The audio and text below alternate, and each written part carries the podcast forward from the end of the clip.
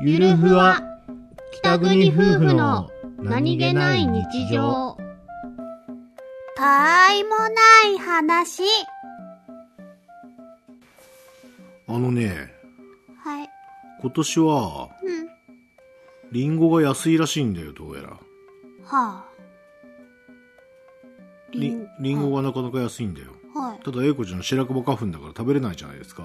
生だと無理ですそうなねん。です。うん逆にね、うん。みかんは、う例年よりも高いんですよ。1.2から3倍ぐらい高いん。。へえ、取れてないんだ。いや、え、取れてないってわけでもないらしいんだけど。なぜなぜなぜなんでハウスで作ってるからういや、ハウスじゃないんじゃないでもね、高いの。ーん。なんでだろうね。なんでだろう、なんでだろう。怒られる。誰に俺違う。